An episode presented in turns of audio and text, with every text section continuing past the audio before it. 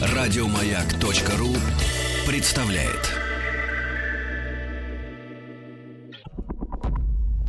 Она пришла из недр земли. Со времен древних огнепоклонников и до сегодняшних дней. Человечество в ее власти. С ней связаны главные мировые новости. Страхи и надежды. Нефть. Ну что же, друзья мои, в проекте «Нефть» э, с большой радостью встречаю уж не первый раз в нашей студии Леонид Николаевич Богдасаров. Леонид Николаевич, доброе утро. Здравствуйте. Спасибо огромное, что находите для наших слушателей в первую очередь время, да, и, э, естественно, И Леонид, Ник- да, Леонид Николаевич, человек, у которого, которому хочется идти учиться. Куда пойдет ваш сын, ваша дочь этой весной Я э, бы получил второе образование в керосинке. Вы бы получили, но у вас уже Гнесинка вас занято. э, просрочена, да, да. Доцент кафедры химии и технологий, смазочных материалов и химатологии Российского государственного университета имени Губкина Леонид Николаевич Богдасаров. Друзья мои, сегодняшняя наша большая тема это дизель, все, что связано с дизелем. Но есть несколько вопросов, которые остались с прошлой нашей встречи по бензинам. Да, Ну, Леонид Николаевич. давайте, ну, главные вопросы, которые задавали наши слушатели и на которые мы не успели ответить на прошлой неделе, связаны с присадками, с теми же самыми. Да, Леонид Да, Николаевич, наверное, о присадках несколько слов, да. Насколько они, потому что ходят слухи, что, например, на одной из бензоколонок, где очень любят присадки, свечи потом становятся красными. Вот такие всякие легенды.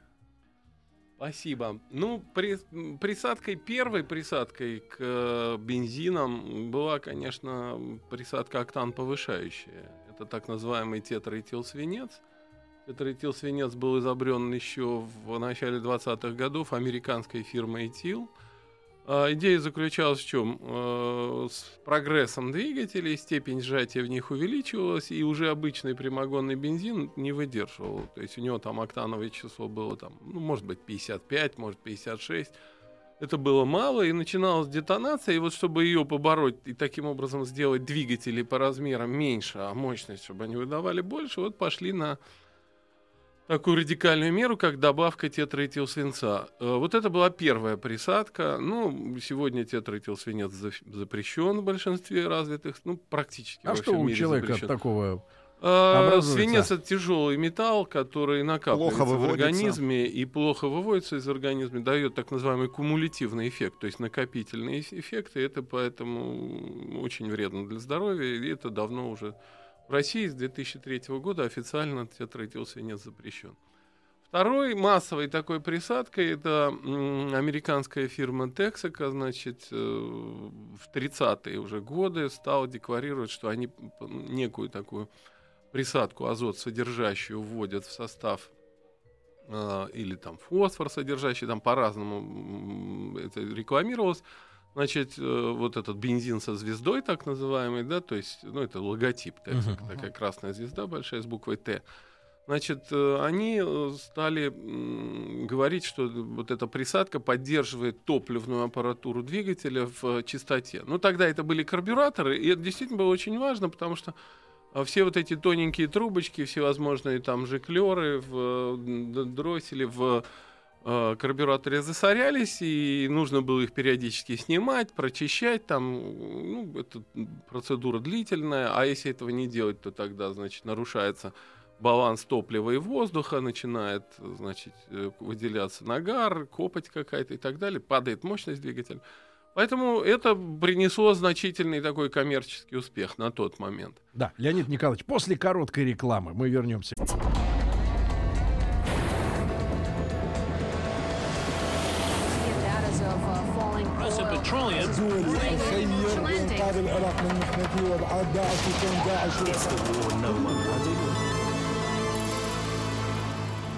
Нефть.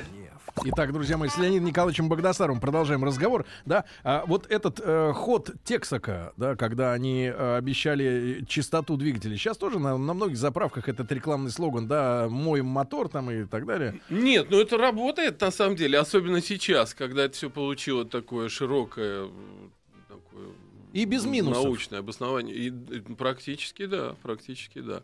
Ну вот мой учитель Андрей Александрович Гуреев, э, это был профессор и заведующий нашей кафедрой, и вообще такой выдающийся, скажем, советский, российский специалист в области именно бензинов. Э, он вот в своих книгах очень подробно все это описывал, и мы много этим всегда занимались, как все эти присадки влияют.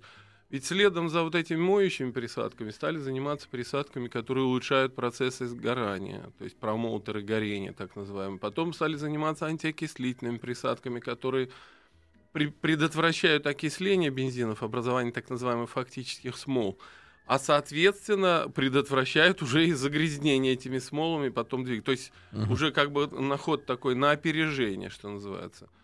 А, и вот это все развивалось, развивалось. И, в общем, в современном бензине Евро-5, особенно вот в бензинах брендованных, которые наши компании вертикально интегрированные продают, ну, то есть как бы авторские, ну, типа там, я не знаю... А Рос... Сомелье. Да, uh-huh. типа Роснефть там Фора или какой-нибудь там, я не знаю, Shell, допустим, там какой-то V-Power продает, или э, там есть бензины, там ТНК Пульсар, или там BP Ultimate, вот это вот именно брендованные бензины, они, как правило, содержат как, как минимум три присадки. Угу. Первая присадка это действительно моющая, хотя на самом деле она ничего не моет, она предотвращает образование отложения. То есть если уже грязная, то бессмысленно. То, да, не, есть специальные вещества, которые можно промыть, но это тяжело и может быть даже не всегда эффективно. Угу. Хотя есть вещества, так называемые промывочные, но это уже не в режиме эксплуатации, это в режиме обслуживания как бы двигателя можно сделать.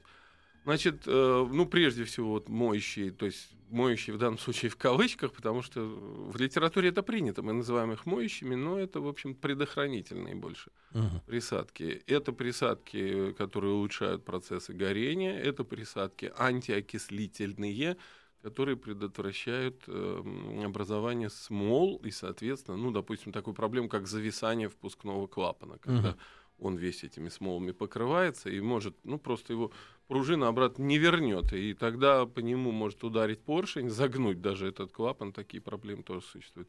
Вот присадки эти, вот эти вопросы решают, и решают достаточно, ну, скажем, эффективно. А. Кроме того, надо сказать, что у нас сера ведь очень резко теперь в бензинах ограничена, поэтому все эти вещества, как правило, кислород содержащий, то есть либо спирты, такие низкомолекулярные, легко кипящие, ну, потому что это все же должно испаряться так же, как и бензин, либо эфиры какие-то, либо азот содержащие вещества.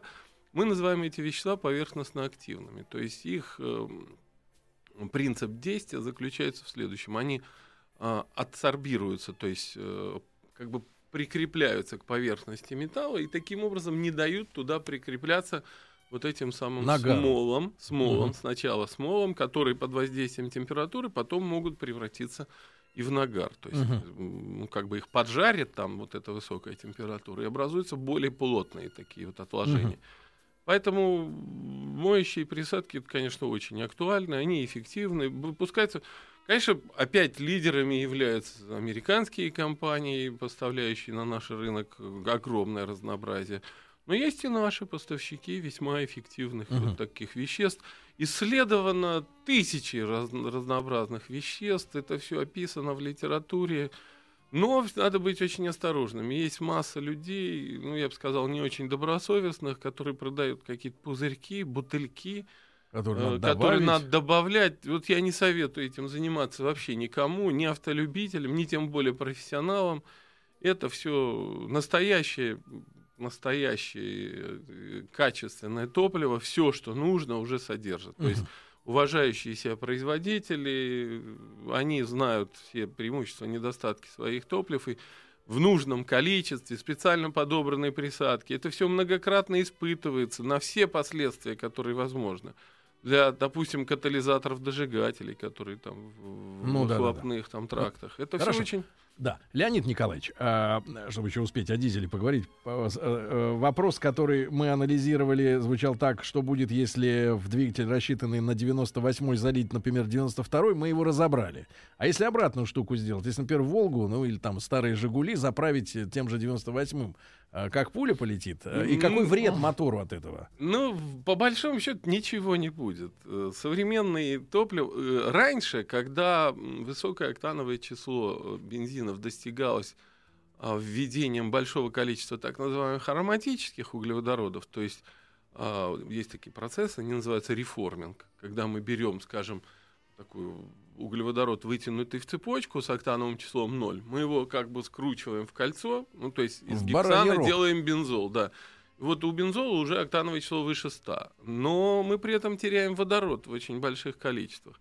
Соответственно, в тогдашних, там, 30 лет назад бензинах получалось повышенное содержание этих ароматических углеводородов, повышалась, э, ну, как бы, температура сгорания там внутри, и говорили, что вот может сгореть прокладка между блоком и, головкой Мгм. там, блока. Ну, сегодня таких проблем просто быть не может, потому что современные топлива, которые выпускаются, в том числе и в нашей стране, имеется в виду бензины, они настолько уже ам, маленькое содержание в них ароматических углеводородов, то есть достигается все это общий тренд такой повышением содержания водорода в бензине. Но трагедии не будет. Никакой трагедии. Есть, еще, мощность есть еще один нюанс, да, вот вы абсолютно правы, Сергей. А, Есть э, такие способы повышения октанового числа, как добавление кислород содержащих. Ну, самая массовая добавка это метилтридбутиловый эфир. То есть у него октановое число 116. Его делают в массовом, массовых объемах. Его можно в бензин вводить до 15%. Ну, то есть это уже даже не присадка, это компонент такой. Ну да. Но в нем 20% кислорода в самом МТБ. Если мы его 15% вводим, значит в топливе получается 3% кислорода. А это пустышка, он же гореть-то не будет. Он нам мощности не выдаст. И вот некоторые водители, очень опытные, некоторые механики такие профессиональные, они говорят, если вы ездите плавно, резко педаль в пол не бросаете, если вы не занимаетесь вот такими ускорениями постоянно на своей машине, то вы можете вместо 98-го наливать 95-й. Почему? Потому что в 95-м этого МТБЭ меньше, соответственно, кислорода меньше, и теплотворная способность двигателя, то есть топлива, бензина, выше. И вы как бы это можете у себя отметить, что будет меньше расхода, и даже, как говорят, лучше тянет, то есть большую мощность выдает двигатель. Это факт. То есть детонация вообще само по себе чрезвычайно вредное влияние. Там сразу расход топлива на 20% уходит. Поэтому мы вводим кислород содержащий, чтобы... Но мы теряем вот эти самые 3%. Опытные вот водители, они Мгм. иногда это отмечают. И Это факт. если совсем коротко, Леонид Николаевич, э, вопрос, который часто звучит, почему, если нефть дешевле, бензин дороже?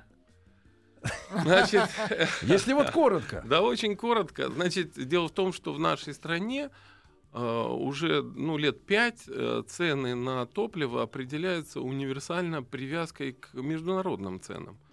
И обратно внутренние цены отсчитываются так называемым нетбэком. Ну, то есть, грубо говоря, они привязаны к доллару. Это зачем это? Ну, это сделано для того, чтобы был такой прозрачный и всем понятный механизм, чтобы для наших нефтяных компаний сделать экспорт и внутренние продажи равнодоходными.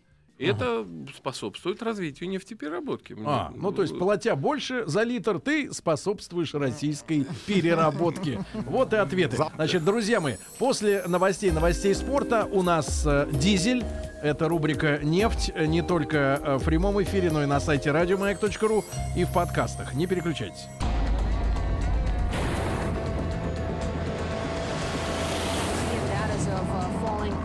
petroleum. انقاذ العراق من نخبتي وابعاد داعش وكون داعش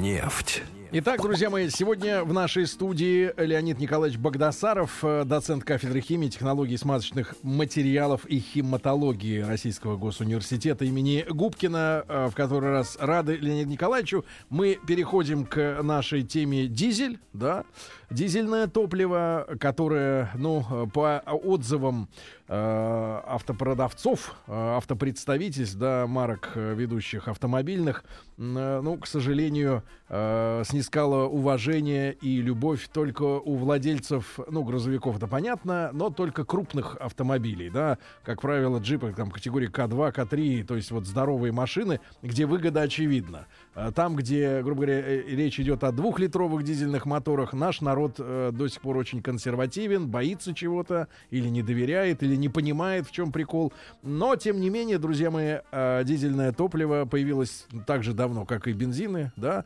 И, Леонид Николаевич, просто как бы сделаем такой мостик, да, между прошлой темой и этой. И мы перед новостями э, говорили о э, ситуации с ценами, да, нефть дешевле, бензин дороже. Но на самом деле к чему привело и дизельное топливо тоже парадоксально, да, дороже э, становится. А к чему привело вот прикрепление наших цен на топливо внутри страны к иностранным, да? Э, факти- по факту. К чему? Ну, чем- получилось так, что для тех, кто производит э, топливо, для них э, продажи на внутреннем рынке стали даже более выгодными, чем экспорт. А это значит, мы стали своего покупателя уважать намного больше, чем покупателя зарубежного. Если бы так не было, что бы произошло? А тогда бы качество оставалось э, никудышным, и у нас не было бы сегодня вот этих Евро-5, а мы сегодня можем и Евро-6 сделать, если надо, и Евро-7, если потребуется, сможем сделать. И качество топлива за вот с того момента, когда этот порядок был введен, то есть мы привязались к ценам так называемым плац Роттердам, ну это такая котировочная система зарубежная. Вот как только мы к этому привязались, у нас резко начало расти качество нефтепродуктов на внутреннем рынке. И это, конечно, замечательно. Ну, то есть, если за товар платят, Да. то товар, соответственно, под рынок прогибается и делает, э, делается все более качественным и все более качественным. Конкуренция за этот рынок растет между компаниями. И я считаю это чрезвычайно положительным Мгм. моментом. Хорошо. Леонид Николаевич, теперь о дизеле, да? Дизель имя собственное. Да, Рудольф Дизель, замечательный немецкий э, инженер. А, ну, если так немножко в историю, мы говорили, да, Николаус Отто бензиновый двигатель изобрел в 1876 году. Это была на тот момент революция. Двигатель внутреннего сгорания, КПД великолепный. Но у Германии, как мы понимаем, нефти не было ни тогда и сейчас не было. И Отто изобретал свой двигатель, опираясь на газ, который добывали из угольных шахт. Так вот, при добыче угля получается еще один продукт — угольная пыль. И Отто начал работать над тем, чтобы угольную, то есть не Отто, а дизель начал работать над тем, чтобы в двигателе, похожем на двигатель Отто, то есть бензином, сжигать угольную пыль. А То есть- растворенную в чем? Не растворенную ни в чем. То есть мы берем, сжимаем э, воздух до очень больших значений, ну, например, в 10 раз. Он при этом у нас нагревается сильно от сжатия. Мгм. И мы в этот нагретый воздух, там давление, допустим, 50 атмосфер, да, вот в нагретом воздухе, температура 400 градусов. И мы при помощи компрессора, который дает, допустим, 150 атмосфер, вдуваем в этот горячий воздух ме- мелкую, мелкодисперсную, как мы говорим, угольную пыль. Соответственно, она начинает гореть, и у нас углерод превращается в СО2, и выделяется при этом тепло. Вот дизель работал как раз вот над этим. Но вы понимаете, когда вы вдуваете угольную пыль прямо на поверхность поршня, вы как бы под- подвергаете его эрозии. То есть у вас частички вот этого углерода или угля выбивают сталь просто с поверхности. Чисто физически. Ну да, как пескоструйный аппарат вот работает. И, конечно, это не приводило к повышению надежности. Плюс теплотворная способность э, у углерода, мы говорили об этом, в 4 раза меньше, чем у водорода. Поэтому дизель достаточно долго мучился, пока ему кто-то не сказал, слушай, Рудольф, налей ты туда нефть, посмотрим, что получится. И он налил... Чистую. Да, просто нефть. И он налил, и дизельный двигатель работает до сих пор. Ведь первым дизельным топливом была обычная нефть. Не случайно себе. уже в 1897 году выдающийся российский предприниматель Эммануэль Нобель, глава нашей вертикально интегрированной компании Бранобель, ну это родной племянник Альфреда Нобеля, он у дизеля купил его патент на двигатель самовоспламенением. То есть на двигатель дизельный. И в- вам, как санкт-петербуржцу, лучше меня известно, что на Большой Невке в Русский Санкт-Петербурге есть завод «Русский дизель», который раньше назывался завод Нобелей. И эта Россия до 1912 года занимала первое место в мире по производству дизельных двигателей. И я вам вообще должен сказать, что русское дизелестроение это очень серьезное вообще-то дело. Ну, сказать, допустим, о легендарном абсолютно двигателе В2 наших танков Т-34. Ведь в той или иной трансформации этот 12-цилиндровый V-образный дизель просуществовал почти до сих пор. И там те То же есть мы та- войну выиграли? ним? Конечно, конечно. А немцы конечно. же ездили на бензине. Ну, у них были потом к концу войны и дизельные двигатели, но двигатель В2 это легенда. Ну, я вот сам видел, как на танке Т-55 там пробило картер, вытекло масло, и он пер еще 12 километров, там чуть ли не малиновую стружку уже снимало в двигателе, а он все продал. То есть это супер надежность. Представьте, что такое 12 километров вообще без масла, без ничего. То есть вообще у нас вот А что замечательный... случилось в 2012 году? э, а Подтянулись и другие производители. а, да? в 1912 Да, да, да. конечно. Прежде всего Германия, которая готовилась к войне, к Первой мировой, она наладила. Ну, к тому моменту Рудольф Дизель, вы знаете, да, он погиб, пропал без вести фактически, Ну, где-то там очень, очень странная смерть э, Да, под- да, на, на пароходе. что не случайно его там, в общем... Он про- просто как бы спрыгнул. Да, говорят, что он... А на столе у него обед э, стоял или М, ужин горячий. тепленький, да? Да, да, а он да. пошел и самоубийством Он же закончил. должен был контракт подписать какой-то в Лондоне. Да, очень такая история темная. Ну, с большим бизнесом это всегда так. Но дизельные двигатели, что называется, остались. И вот эти двигатели Нобеля, они вообще представляли собой, это была такая стационарная Машина. основа, станина такая, одноцилиндровый двигатель. Нобель-то в чем был заинтересован? Чтобы у него нефти больше покупали. Качал. И, А, и чтоб- он Мгм. производил эти двигатели, ну, это все равно, что дарить покупателям керосиновые лампы, чтобы они приходили ко мне за керосином. Ну, Так как он- станки Да, бритвенные, да? да, да. Вот он дарил, условно говоря, продавал эти двигатели, а они были страшно эффективны. Ведь дизель, в отличие от бензинового двигателя, не боится детонации. Это его главное преимущество. Вы сжимаете не топливо-воздушную смесь, а воздух сжимаете. И уже только потом туда впрыскиваете топливо. А раз воздух, то он, естественно, детонировать не будет. И поэтому КПД, расчетный КПД дизельных двигателей в два раза выше, чем э, у бензиновых. Но эффективный, как правило, процентов ну, на 35-40. А есть- сегодня мы до какой, до какого КПД дошли? 54% КПД реальных дизельных А у бензина двигателей. максимум а у бензиновых 30, 40, 42. Вот, вот эта разница, вот она как раз и составляет вот эти 35-40%. И это, конечно, очень много. При всех равных условиях вы возьмите два абсолютно одинаковых автомобиля. Ну вот мы недавно тут с коллегами сравнивали там, ну, условно говоря, а, дизельный, значит, джип достаточно тяжелый, ну, автомобиль имеется в виду полноприводный, да, Да. большой, с трехлитровым двигателем с автоматической коробкой и такой же, только бензиновый. Так вот, в условиях Москвы, значит, бензиновый где-то 17-18 литров, а дизельный только 12. Вот вам показатель топливной экономичности. Это, конечно, очень су- существенный фактор. Но тут есть, правда, один такой момент очень хитрый. Дело в том, что когда вы покупаете литр дизельного топлива, вы покупаете 830 грамм топлива. Это как это? Потому что плотность дизельного топлива там, ну, где-то в пределах 830 килограмм на метр кубический. Или 830 грамм в литре. Мгм. А плотность бензинов около 700 грамм. Соответственно, покупая литр бензина, вы покупаете 700 грамм. Понимаете, да? То есть э, дизельного топлива вам просто больше продают. Поэтому часто спрашивают, а почему оно дороже? Потому что, а, вам продали больше по массе, а, б, вы в дизельном двигателе больше работы получите. То есть дольше на этом прокатнетесь. Поэтому будьте любезны, заплатите мне за это. Да, себестоимость производства ниже. Ну, мало ли чего, это уже моё, мой секрет. Леонид Николаевич, но ведь между нефтью, которую заливали в первые дизельные двигатели, и сегодняшним дистопливом, который там хотя бы даже разли- различается на зиму-лето, а, огромное расстояние, да? Конечно. А, Есть же еще солярка, многие вспомнят это Конечно. слово, да? Конечно. А, Какая Ну, была то есть- эволюция? То есть вот? в дизелях э, происходила эволюция точно так же. Все время увеличивалась степень сжатия. И сейчас та же самая тенденция. То есть стремление сделать двигатель меньше, а чтобы мощность он выдавал больше. Ни- никто эту тенденцию не отменял.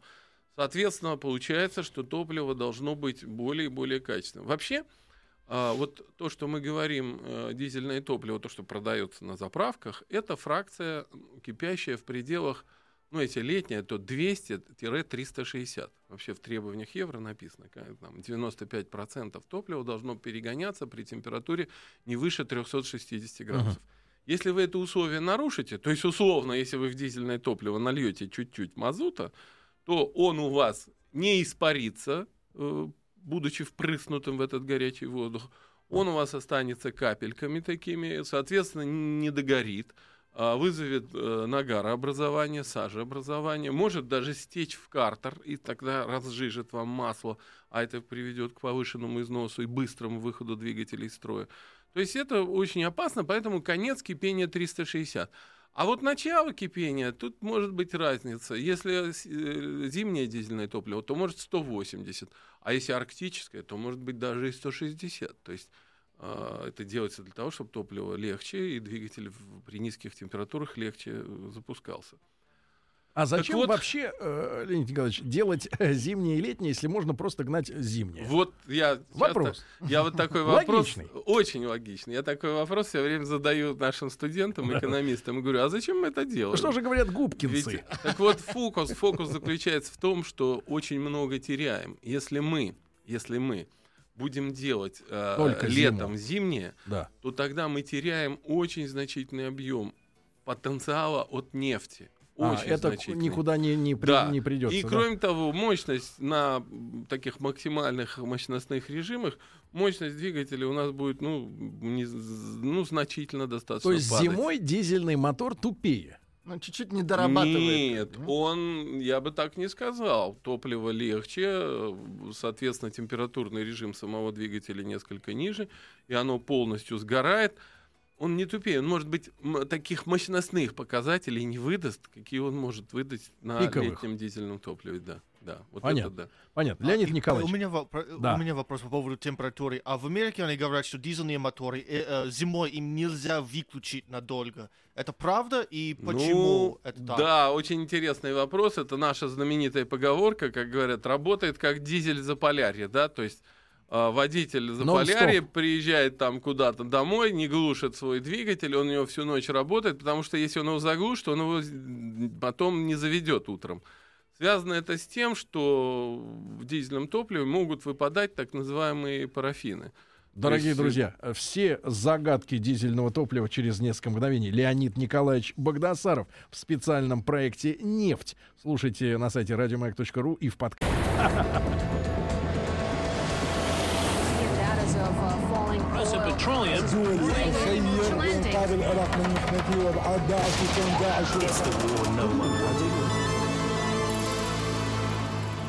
Нефть.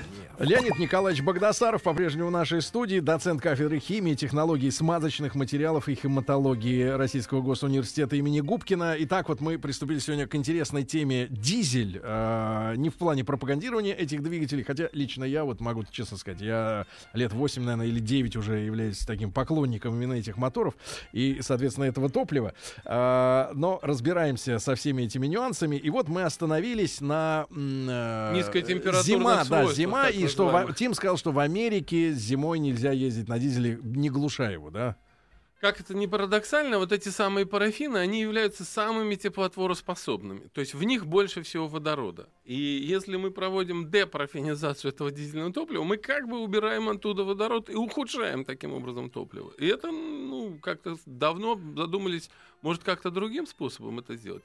И нашли так называемые депрессорные присадки. Что это такое? Это некие такие сополимеры этилена с винилацетатом. Ну, то есть длинная такая молекула. Что она делает? Она не может препятствовать выпадению парафина из раствора при низкой температуре, но она препятствует их агрегированию в крупные куски. То есть она адсорбируется на поверхности вот этого кристалла парафина и не дает им слипаться друг с другом. И таким образом этот э, маленький кусочек парафина проскакивает через фильтр. Не И загеливается, да, да, да, и попадает в, в камеру сгорания. И таким образом, то есть мы реально смотрим, у дистоплива есть такой показатель температуры помутнения. Вот мы смотрим, действительно помутнело. То есть кристаллики начали выпадать. Ну, минус там 7, допустим, градусов, Мгм. если летнее топливо, Да. или там минус но а, при этом температура предельной фильтруемости, то есть при которой топливо продолжает фильтроваться, она все равно оста- становится очень низкой.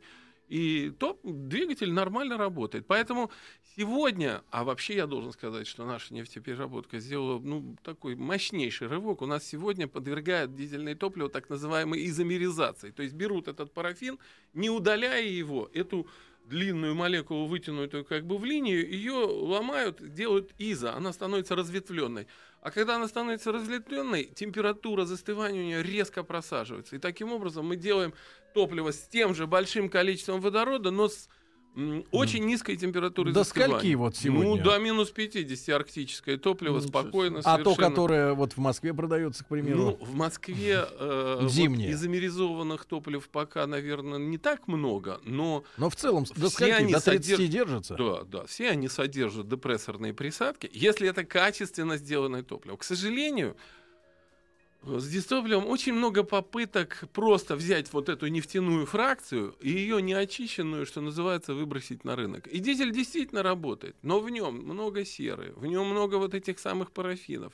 Они выпадают, соответственно, забивают фильтры. И мы видим там водителя, который с факелом лезет под машину, там С горелкой, пытается что-то греть, да. Да-да. Это нонсенс. Э, Леонид это- Николаевич, можно вопрос, э, ну вот мы перейдем сейчас все-таки к э, эволюции, да, дизельных топлив, и перенесем, я думаю, на следующую неделю, поговорим, э, естественно, об этом, это очень интересно. Э, Почему, э, когда дизельный мотор работает, да, вот в разных, у разных производителей по-разному пахнет, понимаешь, у него сзади. Ну, вы По- нюхаете? По-разному. Ну, а это же как, от этого не скрыться. Это По-разному это, пахнет. это во То есть видимости, токсикоман. с полнотой сгорания. Вообще главный недостаток дизеля это так называемая приемистость. То есть у бензинового двигателя вы педаль резко в пол, и он вам мгновенно выдает необходимую мощность, которую вы просите. Это вот называется приемистость. О, почему так? Потому что у него процесс смесеобразования растянут. Сначала за- затянули топливо-воздушную смесь, потом сжимаете, а тут вы в очень короткий промежуток времени, когда поршень находится вблизи верхней мертвой точки, должны впрыснуть топливо, испарить его, смешать его полностью с воздухом, да еще и з- зажечь, чтобы оно сгорело. Поэтому у него как бы вот ограничены были Оттяжка. обороты, да. И поэтому обороты маленькие, вы педаль в пол, а он медленно набирает.